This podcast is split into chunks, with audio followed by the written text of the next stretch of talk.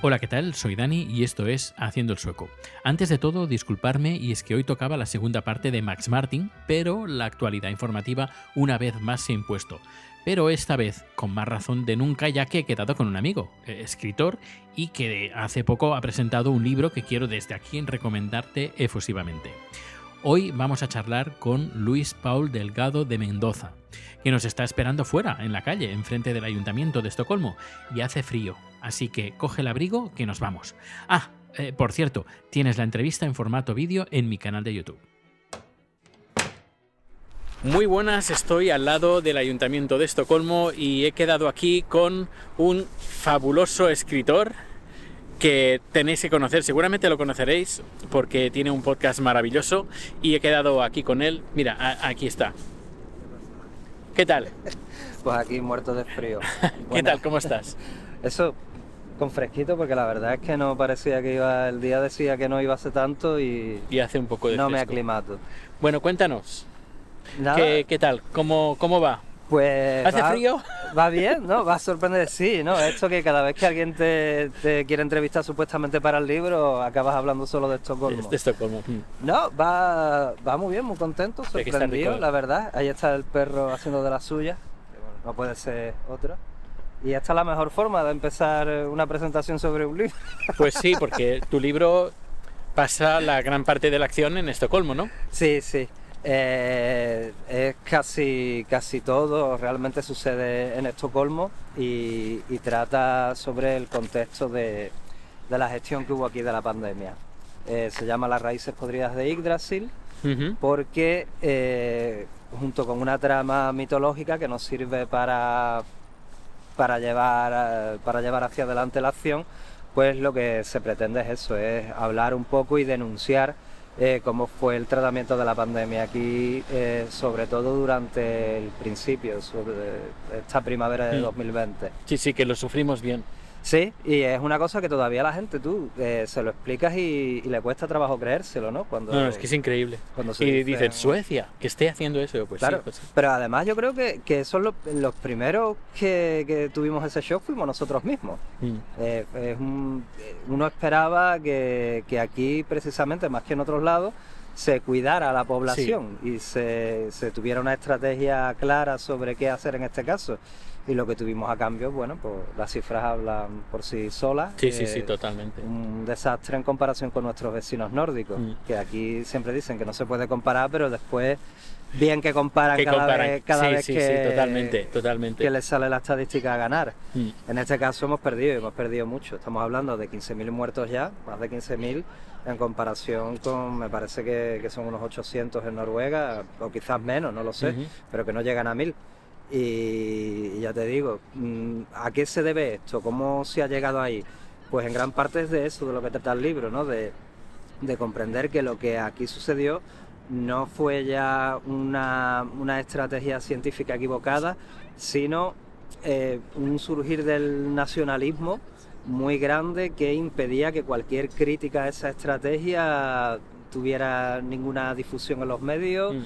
ni tuviera ningún tipo de legitimidad, sino que eh, lo que hace Suecia está bien hecho por el simple hecho de que, de de que somos nosotros los que lo hacemos. Sí, sí. Y bueno, pues... Bueno, eso... ¿Vamos a hablar del libro? ¿A un lugar más calentito? Sí, por favor. Pues sea. venga, venga, vámonos. Venga.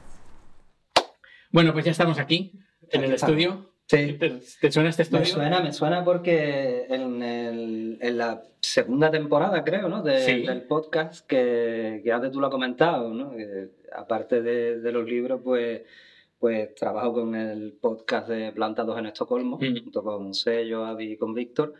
Y no, fue la tercera temporada, creo, que, que grabamos unos cuantos aquí. Unos cuantos aquí. Hasta que salió el bicho sí. otra vez ahí, en plan... Y claro, venir aquí... Pues sí, muy, muy, muy de vez en cuando. Esto así tan cerradito no es el mejor. Cuando hay peligro de, de bicho, de bicho, de bicho mm. mejor, mejor evitar. Pero estás vacunado, ¿no? Yo estoy vacunadísimo. Yo también.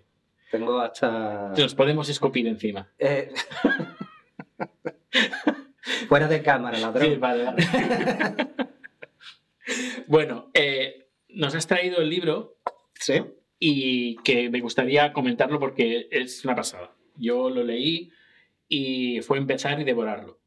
Uh, no es que sea las, los pilares de la Tierra, no, y no es un tocho. Es, es, es mucho mejor. Es mucho mejor. Mucho mejor. No, para. Efectivamente. no, yo, bueno, yo tengo que decir que a mí particularmente no, no me gusta mucho Ken Follett. Entonces, a mí tampoco. Ah, vale, pues entonces... No, yo empecé y no, nunca lo terminé. A mí me hizo mucha ilusión que en un momento en, en, en las estadísticas estas de Amazon estaba, estaba al lado de, de, de los pilares de la Tierra... ¿no? Como más vendido, y dije yo, hostia, qué, qué chulo sería pasar, ¿no? Por, eh, pasar por encima de, de Ken Follett, pero, pero me duró muy poquito la ilusión, ¿no? O sea, son cosas que, que pasan así y luego velozmente eh, te, te, se te ponen los pies en la tierra. Yo he de confesarte, y no porque te conozco, seas amigo, vivas aquí, sino que es de lo mejorcito que he leído, o sea, pues, en toda mi vida. Joder. Es... Tampoco es que digas mucho. El Micho uno, el Micho dos y Las raíces podridas. No, a ver, que he leído bastantes libros y tampoco soy, es que sea un erudito en literatura, pero es de lo mejorcito que he leído, la, la verdad. Yo lo tengo en formato Kindle, eh, Kindle sorpresa, y, sí, sí. y eh, tuve que hacer algunas puntuaciones porque, porque me parece una poesía que le pones, por ejemplo... Eh, le parece paradójico que un país que regula de manera fe, eh, feroz el consumo de alcohol, defendiéndose en el paternalista supuesto de no podemos vender alcohol en los supermercados ni todos los días porque la gente no es capaz de controlarse, sea el mismo país que, en lugar de imponer restricciones ante el avance de un virus mortal, confíe en la responsabilidad individual de los ciudadanos. Una manera muy fina de decir es que... qué hipocresía, ¿no?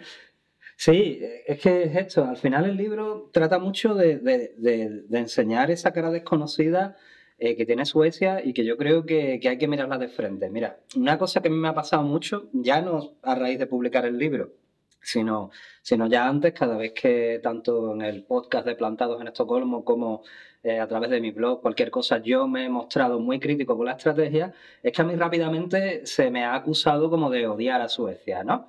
Y vamos a ver, a mí es que las relaciones de amor y odio con los países me parece, no sé, es que es como una filia extraña, ¿no? Está la zoofilia y la patriafilia. ¿Qué es esto de...?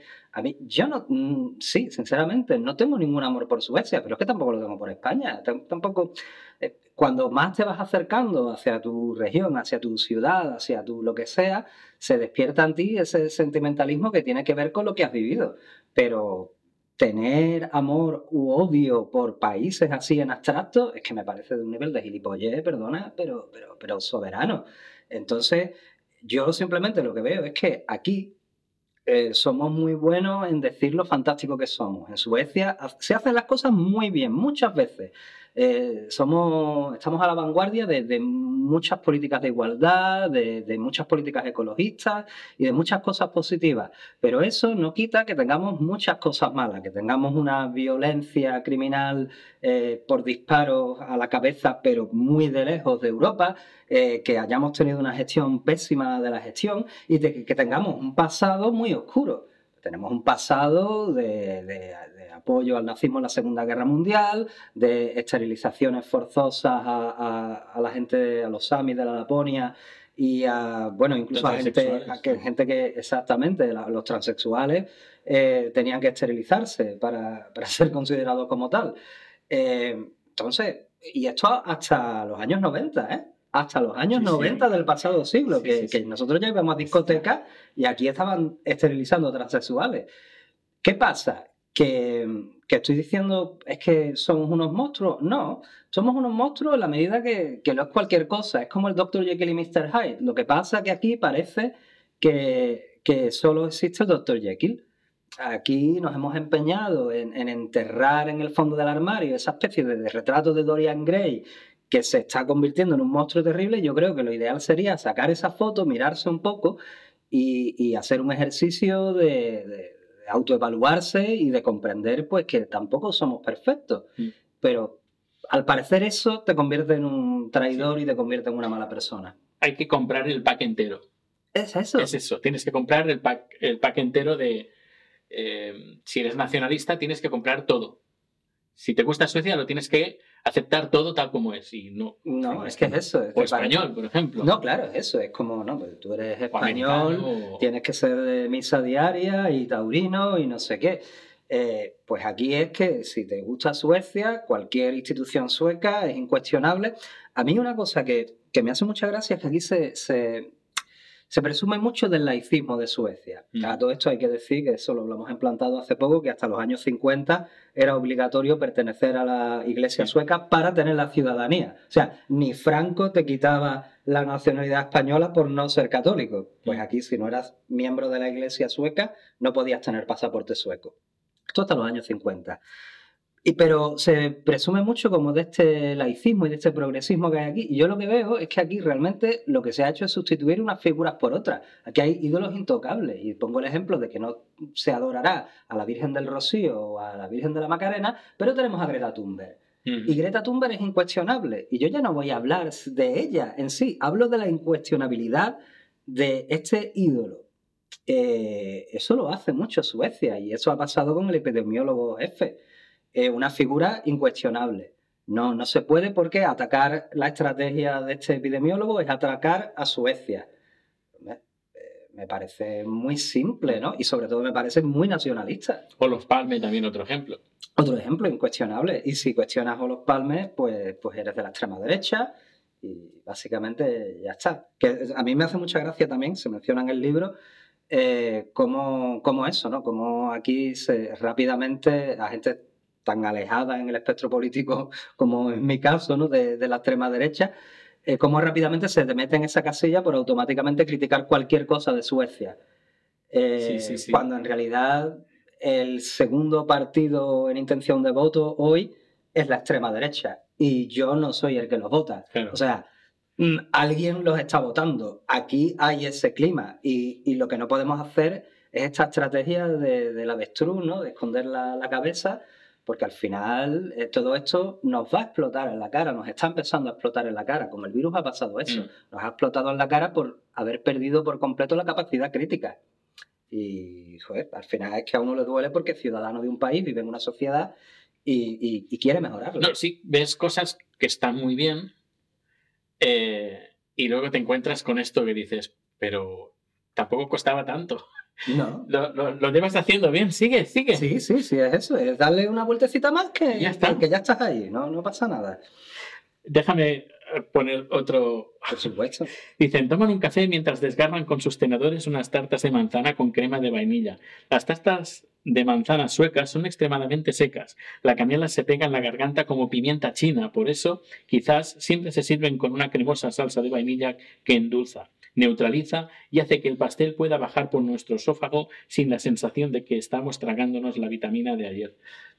Eh, qué, qué cierto, qué cierto. Todo esto, todo esto hay que decir que, que sirve para la metáfora de eh, cuando sigues adelante. Me alegro que no desveles párrafos, no, no, no. párrafos enteros, no, no, no. Pero es eso. Eh, si eh, el lector que siga leyendo esto, esto está ocurriendo en una cafetería, y te vas a dar cuenta que esa metáfora de, de, la, de la tarta de manzana sueca es para cómo nos hemos tragado esta mierda de la gestión de la pandemia mm. solamente echándole un, un aderezo y un... Ya la traga. Y, sí, y, sí. y te lo comes y te parece buenísimo. Y, y, y, y pasa con la tarta, no sé si te pasa. Sí, a ti. sí, sí, sí. sí. Eh, la pasa, tarta pasa. de manzana sueca a mí me encanta, pero soy consciente de que eso, si la salsa de vainilla no hay quien no, se lo no, coma. No, es una cosa sequísima. Y sin embargo, hemos conseguido que sea una maravilla culinaria. ¿Por qué? Bueno, pues porque voy a echarle salsa, salsa y voy a decir que está buena hasta que para ti sea... Y de hecho, es de mis dulces favoritos,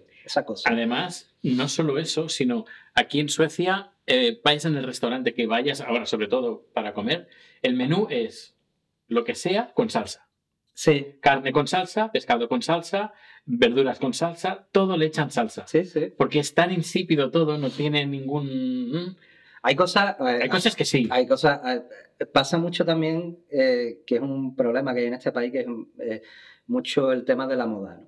Cómo, cómo vamos cómo vamos dejándonos influenciar por, por, por, por distintas modas, por distintas corrientes. Ahora tú vas por la calle y es imposible comer algo que no sea kebab, eh, hamburguesa, thai o sushi. Uh-huh. Hay cuatro comidas aquí, basta. Sí. Y sin embargo, la comida auténtica sueca, ese filetazo, filetazo de carne servido en el plancha, en, en, uh-huh. en la tabla, esto, es una maravilla. Y es una carne que se puede comer sola, que es una maravilla. Eh, y tú dices, pero ¿qué es lo que pasa? Bueno, pues que nos hemos acostumbrado a lo rápido, a lo fácil, y eso pasa tanto con la comida como, como con, con las ideas. Uh-huh. Quiero volver al libro porque a, a, también tratas mucho sobre la mitología nórdica. Sí, bueno, vamos a, vamos a podemos hacer una, una breve sinopsis, sí. Pero lo que ocurre eh, en, en Las raíces podridas de Yggdrasil, que por cierto tengo que mencionar, eh, como cada vez que tengo la oportunidad, la preciosa portada de José María Quirós, eh, que me parece un diseño brutal. Es un, un dios Thor con un grabado antiguo, pero que lleva una mascarilla y está mirando a un, a un virus, corona, pero además con una cara entre que no sabe si de verdad le va a dar con el martillo o no, como que se lo está pensando, ¿no? Un, me gustó mucho la portada, la verdad, y se lo tengo que agradecer cada vez que pueda. Eh, el caso es que en este libro sucede así. Estamos en la primavera de dos mil veinte, la primavera que todo el mundo vivió como la del estallido de, de la pandemia, y eh, en este contexto de la pandemia, eh, unos dioses nórdicos que han estado sumidos en una especie de sueño, en una especie de amnesia, empiezan a recordar quiénes son. Y poco a poco empiezan a volver a formarse esos bandos, ¿no?, entre el bien y el mal, que están en la mitología nórdica. Y eh, los dioses como Thor, Tyr, eh, Odín, eh, ahora viven en, en situaciones muy distintas. Los hay que, que regentan un bar, los hay que son vagabundos, los hay que están eh, en una cama de hospital enfermos por culpa del virus. Y entre ellos tienen que formar una alianza porque ven que eh, Loki eh, se está aliando un poco con, con este... Está aprovechando este resurgir del nacionalismo para adelantar la profecía de, del Ragnarok, del fin del mundo. Eh, y... En base a, a esas alianzas que se crean entre los dioses y explicar sus historias individuales, se va dibujando el retrato de, de lo que fue la, la Suecia en la primavera de dos mil veinte y, y esta gestión y cómo este nacionalismo le vino bien a mucha gente, cómo otra lo tuvo que sufrir, y así más o menos pues se va formando este retrato hasta que la trama mitológica va tomando un poco más de peso cada vez hasta que llega a ese final, que no vamos a revelar, pero que desemboca, obviamente, finalmente tiene que desembocar en un Ragnarok. Pero cómo acaba esta lucha, pues eso, el que, el libro, el el que se lo lea, pues lo, uh-huh. lo, verá, lo verá él. Hablas también de, de los medios, de cómo manipulan. Sí, no, pero con todas las letras, no, no titubees, los medios manipulan. Los medios de comunicación, sobre todo los mayoritarios, están siempre al servicio de alguien. Eh, si tú comparas con España, no tienes duda. Tú abres un periódico y tú sabes si ese periódico es de izquierda o de derecha, o de derecha o más derecha, ¿no? Porque de izquierda poquitos. Pero sabes más o menos incluso a qué gran conglomerado pertenece, sabes el grupo mediático, sabes quién es el propietario, sabes de qué pie cojean y sabes qué tipo de enfoque van a tener allí. Aquí, sin embargo, no está tan claro, ¿no? Aquí, por supuesto, estos grupos pertenecen también, estos medios de comunicación eh, pertenecen a conglomerados, pertenecen a grandes corporaciones que hay detrás, corporaciones suecas en la mayoría de los casos, pero también internacionales, pero casi todos tienen una financiación pública, con lo cual aquí eh, lo que, lo que se lleva mucho es el no cuestionar el gobierno.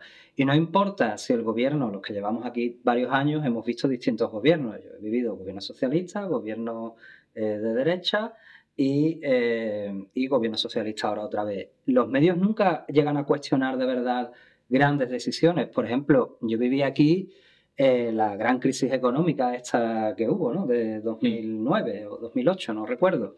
No recuerdo porque aquí fue menos, ¿no? Se notó, pero fue menos. Pero yo recuerdo cómo eh, todo lo que se decía era: Suecia sale de la crisis antes que nadie, Suecia no tiene problemas, Suecia va muy bien. hemos conseguido que se mantenga una fábrica de Volvo en no sé dónde. Bueno, pero cuéntalo todo. Cuenta que, que Volvo ahora es China. Eso no lo cuentas, o sea, lo, lo mencionas, pero no le das importancia, le das importancia a lo bien que lo hemos hecho. Y esto era con un gobierno de otro color. Es decir, no importa quién gobierne, aquí lo que no se puede es cuestionar la autoridad. Y fíjate que aquí la, la palabra para, para decir un estamento oficial es Mindighet, que es como autoridad. ¿Mm? Eh, es eh, el, que, el que tiene la potestad, ¿no? Se, significaría la palabra. Y, y eso, las palabras, hay que tener cuidado con ellas, son muy poderosas. Eso cala en la mentalidad de la gente. Si tú llamas Mindighet a ese estamento, eh, como es una autoridad, ya, ya te cohibes, claro. Ya de entrada, y hay muy poca cuestión a la autoridad eh, desde los medios públicos aquí. Luego, por supuesto, hay muy buenas excepciones, pero son tan minoritarias que es que es imposible. La, la opinión general se forma en base a esos medios grandes y la opinión general siempre es, lo estamos haciendo bien. Es que vayas donde vayas, te encuentras, te encuentras perlas. Eh, hace años que este pueblo destronó a sus dioses, pero la osadía de querer sustituirlos le parece la más peligrosa de las ignorancias y sabe que no eh, tardarán en pagar por ello. Y ese, ese capítulo en especial eh, es bastante cómico, porque te describe la, la situación esta de que, claro, como aquí no se impuso... No sé si la gente realmente llega a comprender de qué estamos hablando, ¿eh? Porque muchas veces estamos dando cosas por sentadas. Aquí lo que ocurrió es eso, ¿no? Que eh, en lugar de, de hacer un confinamiento y de imponer medidas estrictas con controles en los aeropuertos a la gente que entraba en el país... en lugar de aislar a las personas, en lugar de hacer el, el tracking este, ¿no? El, ¿cómo se llama esto? El rastreamiento uh-huh. de, de los casos. Sí. Eh, aquí se optó básicamente por imponer eh, un par de medidas básicas, que es quédate en casa si tienes síntomas y lávate las manos. Sí. Y mantén la distancia. Tres. Esas fueron las medidas que se impusieron hasta el punto de que hoy todavía, si tú le preguntas a la gente... te dice que, que lo más importante para este virus es lavarse las manos. Sí. Cuando ya desde muy pronto se comprendió que, que es un virus que se transmite por el aire. Pero Suecia oficialmente todavía no admite que el, el virus de, de la covid diecinueve se transmite por el aire. ¿Por qué no lo admite? Porque es demasiado tarde. ¿Qué hacemos? ¿Damos marcha atrás? Y claro. explicamos que nuestra, nos hemos equivocado. Que nuestra condena, porque, porque el uso de las mascarillas... Aquí no es que fuera, bueno, una medida como cualquier otra, voluntaria. No, no, no. Las mascarillas son perjudiciales. Esas son las palabras y ese es el mantra que se nos repitió desde los medios de comunicación sí, sí. todo el santo día. Con lo cual, los que llevábamos mascarillas en el metro, lo mínimo que obteníamos era una mala cara. Pero... Hay gente agredida. Sí, a mí sí. no me han llegado a agredir. A mí tampoco, pero... Pero sí me han tosido encima, me han sí. insultado. Eh, entonces dices tú, pero... Estamos viviendo en el mundo al revés. Es, ha sido una política totalmente al estilo Trump o al estilo Bolsonaro y, sin embargo, todavía con una creencia particular, yo no sé ya en qué, basada en qué, de que no, de que nosotros somos muy progresistas y lo estamos haciendo de una manera progresista. Y, y de hecho, criticamos a Trump y criticamos a Bolsonaro. Cuando no solo estamos haciendo lo mismo, sino que además lo estamos exportando. Porque una cosa que en el libro no aparece, eh, y, y estuve muy tentado de meter, pero creía que ya se salía mucho de la trama principal de los dioses, es este tema de, de, de cómo las autoridades sanitarias suecas eh, se hicieron su, su tour mundial aconsejando a otros países de no imponer medidas estrictas. Entre ellos, un país que pareció aceptarlo fue la India. Yo no sé si la gente se acuerda de lo que ocurrió allí, pero ahí decían, no, cuarentena no, no, eh, aislamiento no. Eh, Reino Unido otro. Reino Unido otro, que al final cambió. Sí, sí. Y a mí me hizo mucha gracia Irlanda, donde, eh, donde eh, el Irish Times recogió una noticia diciendo básicamente que le habían dado una patada a la delegación sueca, eh, que, que cuando les habían dicho la propuesta... le habían dicho, estos son nuestros cálculos, esto es la gente que se puede ver afectada. ¿Y nos estás diciendo que corramos el riesgo? Sí. Caballeros, Ahí está la puerta. Y de hecho se puede ver cuando Irlanda estaba vacilando hasta que decidió tomar unas medidas similares al resto de Europa y ahí el pico de infección se fue para abajo. Es una cosa de sentido común, es una cosa que cualquier, que la mayoría de la comunidad científica, yo sé que no toda, pero la gran mayoría está de acuerdo porque son cosas básicas. Y sin embargo, aquí ha sido poco menos que una herejía. Decir, no, yo... Mmm, como mi mujer eh, está con tos y no estoy seguro, no voy a verme con nadie. No, pero es que si tú no tienes síntomas, dice la autoridad sueca que puedes salir. Y bueno, la autoridad sueca podrá decir misa, porque todo el resto del mundo dice que hay una cosa que es la infección asintomática. Aquí parece que no existe, que no existía. Todavía hoy se dice que es prácticamente insignificante. Eh, pues hombre, eh, lo bueno es que tenemos internet, tenemos acceso a, a, a ver cómo hacen las cosas en el resto del mundo y, y uno es capaz de tener criterio, pero eso, una persona que ya en sí es crítica, eh, esto lo he comentado alguna vez, a lo mejor los que venimos de países donde tenemos una cultura de no fiarnos del poder, somos más escépticos y preferimos informarnos un poquito más, pero un lugar donde el poder no se cuestiona, si te dicen si tú no tienes síntomas, no contagias, pues la gente se lo cree. Yo no culpo a la gente, yo culpo a estas autoridades. A la gente, en todo caso, la culpo de no poder admitirlo a todo pasado. Ya nos hemos dado cuenta y te empecinas en defender esto. Sí, sí. Eh, o, por lo que opta la mayoría de la gente, toda esa gente que a mí me, me amenazaba, me escribía email, me insultaba, callarme. Callarme, hacerme el sueco. Aquí no ha pasado nada y pronto se olvidará. Pues por fortuna está aquí el negro sobre blanco para que las cosas no se olviden. Efectivamente, yo la verdad, eh, yo creo que has hecho una, una un trabajo de investigación de, de lo que ha pasado en Suecia y plasmándolo en un libro para que no se nos olvide lo que pasó. Claro, el libro... No, vamos a ver, aunque, aunque es el tema que más me toca la fibra, ¿no? Y es con el que me salto un poquito más. Eh, eh, es una novela eh, de ficción basada en un contexto real que no es un ensayo, o sea, no es un libro denso sobre qué ha pasado aquí, sino que a través de esta trama de, de mitología te describe el paisaje social y el paisaje de la pandemia. Eh, y de Suecia también, sí, porque sí. haces uh, varias comparaciones y comentas cosas de que es casi un libro de... visita guiada de Suecia de, de, de lo, lo real, ¿no? Sí, sí, de la cara oculta, de, de, lo que, de lo que no se quiere hablar normalmente. Claro, lo que ocurre es eso, que yo lo escribí de este modo, uniéndole una trama un poquito más, no vamos a decir de acción, pero con, con una trama un poquito más humana, eh, para eso, para que fuera una novela, para que cualquiera la pudiera leer y a través de una trama interesante, creo yo, que es esta de los dioses, pudiera aprender la realidad del país. Si hubiera escrito un libro más tipo ensayo, hubiera sido pues un tochazo eh, quizás muy interesante, pero me parece que el mensaje no podría llegar a tanta gente. Yo creo que este era el medio ideal, elegir una, una novela de ficción, pero de forma en la que tú leyéndola también te hagas una idea mejor De, de cuál es esa Suecia que no, que no aparece en los periódicos. Porque el libro te lo has editado tú mismo, ¿no? El libro me lo he editado yo mismo y además por básicamente dos motivos. Eh, el libro está autoeditado a través de Amazon y es una cosa que, que yo tengo... ¿Cómo que... es la experiencia?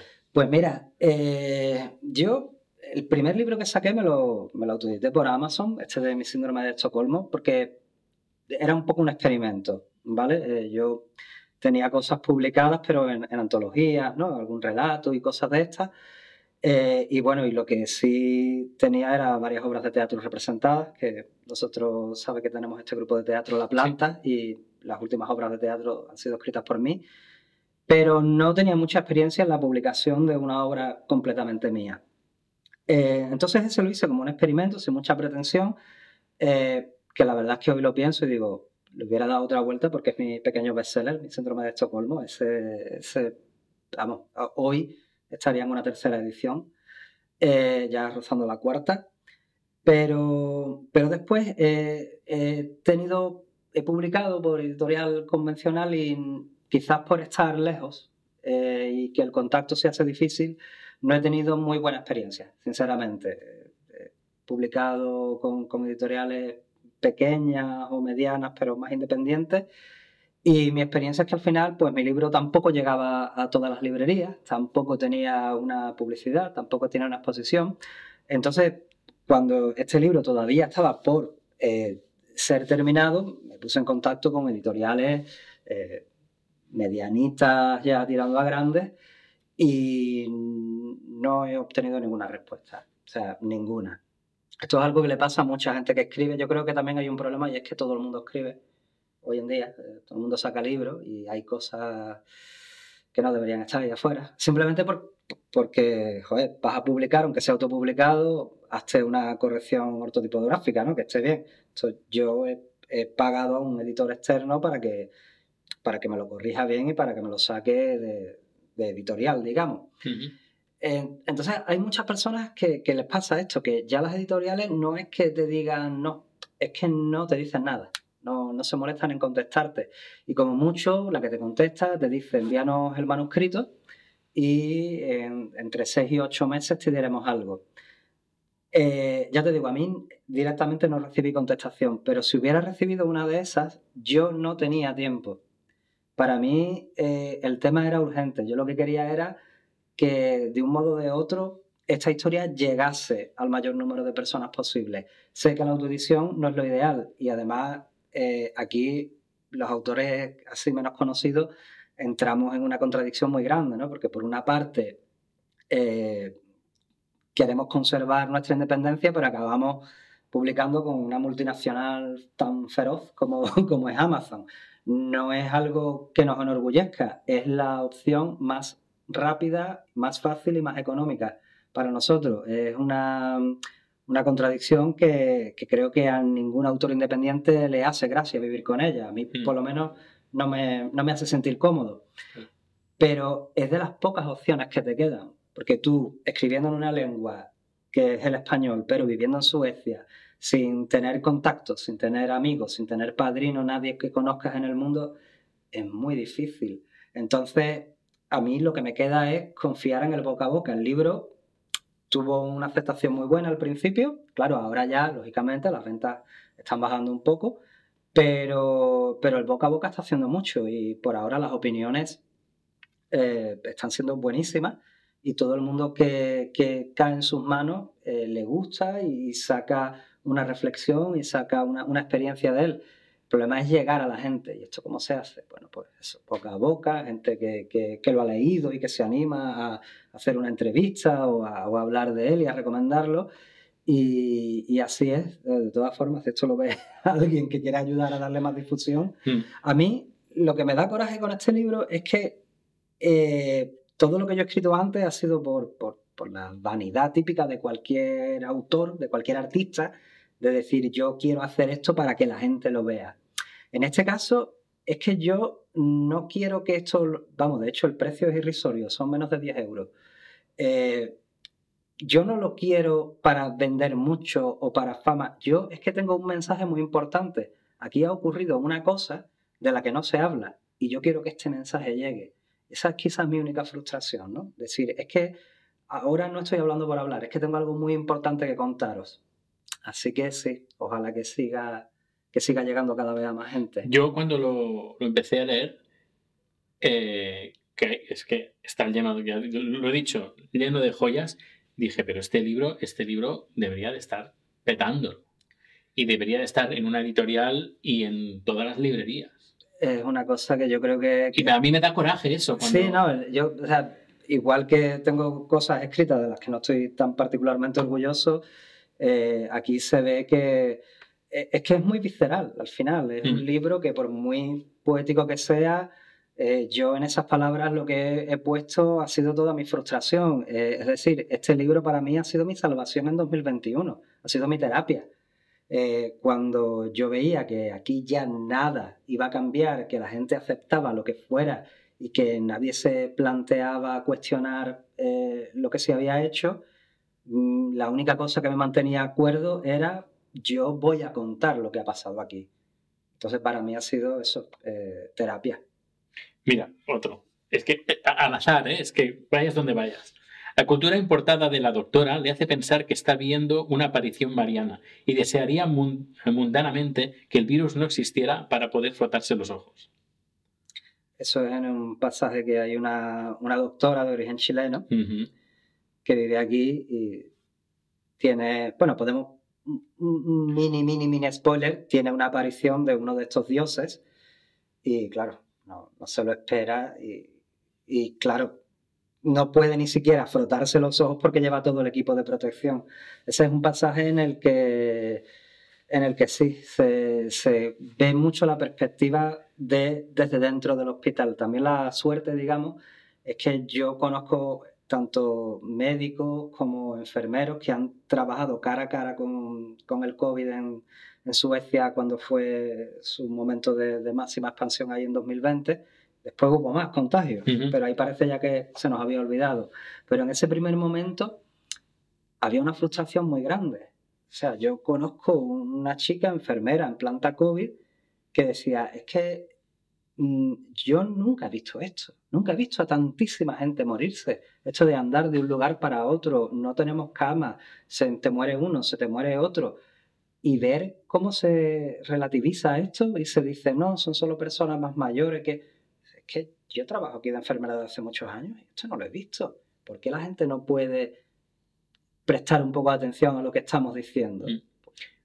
A mí, por ejemplo, me gusta en este fragmento cuando dices la, la cultura importada y eh, yo he hablado de, de este tema varias veces, es que la cultura importada aquí en Suecia eh, yo creo que es lo que le ha dado cierta perspectiva Eh, en muchos de los aspectos que tiene Suecia. Sí, claro, si no fuera por, por la cultura, como decíamos antes, ¿no? Ser un poco más crítico con tu gobierno, si no fuera por la gente eh, que estamos fuera, vamos. Es que de hecho yo creo que, que la mayoría de la gente que se empezó a poner mascarillas fue a raíz de ver que los asiáticos, los italianos, eh, los franceses, los españoles, nos poníamos mascarilla para ir en transporte público. Sí. Y ahí ya muchos suecos que se estarían debatiendo entre la lógica me dice que debería ponérmela, pero el, los medios, el gobierno, la autoridad sanitaria me dice que no. Yo creo que si no hubiera sido por, por, por, por esta, esta cultura, cultura importada, importada eh, no se hubieran animado mm. a, a hacerlo. Y, y al final hay que, hay que decir que, que de la primera gente que, que alzó la voz en contra de esto, pues, pues fuimos la gente de fuera. Sí. Fuimos la gente de fuera porque estábamos viendo lo que estaba pasando en nuestros países. Decíamos, pero por favor, que no queremos que ocurra esto aquí, que tenemos tiempo todavía. Mira Noruega, mira Finlandia, mira Dinamarca, vamos a hacer lo que están haciendo nuestros vecinos. Pero nada, herejes, herejes. Herejes. Pues eh, recomendadísimo, yo siempre lo, lo he puesto en Twitter, en todas las partes, Las raíces podridas de Yggdrasil. Eh, pero bueno, este no es el único libro que tienes. Tienes el que has comentado, el síndrome de Estocolmo. El síndrome de Estocolmo, y luego es de humor. Eh, y algo eres... completamente distinto a esto. Y luego tienes otro. Sí, bueno, novela. Tengo, tengo algunas obras de teatro también mm. publicadas. Está, por ejemplo, Los siete viajes de Bergman, en formato bilingüe. Y Salvador, que este... es más fácil, se puede encontrar en cualquier librería, pero lo tendrás que pedir. Es lo que, es lo que decimos, ¿no? Que, que la editorial no te lo va a poner ahí en el escaparate. Ra, rara es, rara es. Y rara es, y por supuesto, mi aplauso para ellas, ¿eh? Que estoy hablando que, que yo respeto mucho el trabajo de las editoriales pequeñas, lo que ocurre es que mi experiencia personal pues, ha sido distinta. Eh, y Salvador es, Salvador Libro del Génesis, sería el nombre completo, porque es la primera parte de una trilogía que estoy escribiendo de, de la historia de un chico, Salvador, desde que es un adolescente hasta que ya es, es un adulto, que, eh, bueno, pues que es un asesino. Es un asesino, él tiene una ideología muy fuerte basada en la filosofía anarquista, es un tipo con unos valores muy altos y que empieza a matar pensando en que está haciendo un bien a la humanidad. Entonces es una novela muy introspectiva. Hay gente que me ha dicho, es que la verdad es que como novela negra faltan elementos, falta un policía que vaya detrás. Y digo, es que no es una novela negra. Es como si, no sé, si te lees El, el túnel de, de Sábato, o La familia de Pascual Duarte de Cela, no se puede hablar de novela negra, ¿no? Es una introspección, es meterte en la mente de un asesino y qué lo lleva a matar.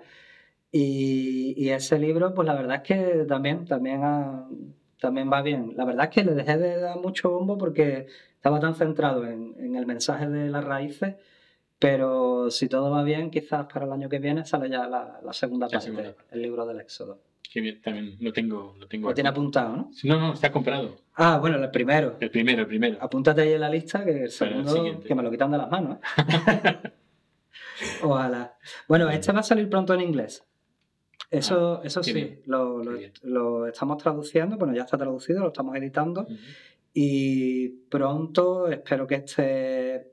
Estamos tanteando otra vez, tema editorial, no sabemos muy bien qué va a pasar, pero de un modo o de otro pronto estará también a la venta, si no en librerías, pues por lo menos en Amazon, y el título será igual, ¿no?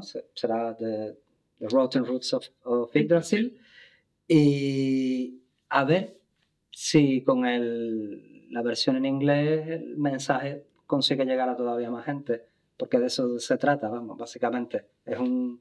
Es un grito de auxilio. Yo, este libro, para mí, debería de ser bestseller. Pues compra un montón y así lo será. Vale, ¿cuántos? ¿Cuántos? ¿Cuántos? Si tú compras mucho, con que lo compre uno mucho. Bueno, esto lo hacen las discográficas. Claro, exacto, ¿no? O, o era como, como la mujer de, del tenista Bjorn Borg, manteniendo las cosas en Suecia, uh-huh. que, que era artista, creo, ¿no? O no me acuerdo si era músico, si, si hacía música o pintaba... Pero como que, que, que después se descubrió que Bjorn Borg había comprado toda la obra de ella. Ay, qué bueno. Y encima decía, no, se separaron y, y decía, no, pero me tienes que dar, no, no, si esto te lo he comprado yo, que, que te voy a tener que dar encima, si esto te lo he comprado yo. Y ahí es cuando se dio cuenta de que no había vendido nada. Pues yo no me enfado si viene Bjorn Borg y me compra... Me compra cincuenta mil libros. Pues ya te digo, si al final está a un precio de venta... que es lo comido por lo servido. Es, básicamente lo que yo hago es cubrir la producción del libro. Mm. A mí lo que me interesa es que la gente comprenda de verdad qué es lo que ha pasado aquí y si encima, como tú, pues lo disfrutas en el camino, sí. Pues mejor que mejor. Se disfruta muchísimo, así que muy, muy, muy recomendable. Y está en formato papel sí. Y formato digital. Que en digital, incluso si también son, ¿cómo se llama? Tienen la, el Kindle Unlimited. Sí, también es gratis. Es gratis, sí, es sí, gratis. Con Kindle Unlimited es gratis. Mm. Así que nada, lo que pues, queremos es eso. Muchas gracias, Luis. Luis muchas gracias Luis. A ti. No, Luis, cuando estoy fuera ah, del sí, podcast, soy Luis, tengo Luis. Apellido, me llamo ah. Paul Delgado de Mendoza. Ah, vale. Sí, sí. Bueno, esa es otra. Cuando la gente me quiere buscar, muchas veces me ha dicho, pero es que te busco por Cronoposky. Digo, no, como escritor, Cronoposky es mi, mi alter ego, que por cierto es un nombre muy literario, porque viene de Cronopio, de estas figuras inventadas por Cortázar, los cronopios, y viene del apellido Chinaski o Bukowski, de este personaje de, de las novelas de Bukowski. Uh-huh. Entonces esa mezcla entre lo absurdo y cómico y lo trágico es Kronoposky, es mi, uh-huh. mi nombre de guerra, digamos.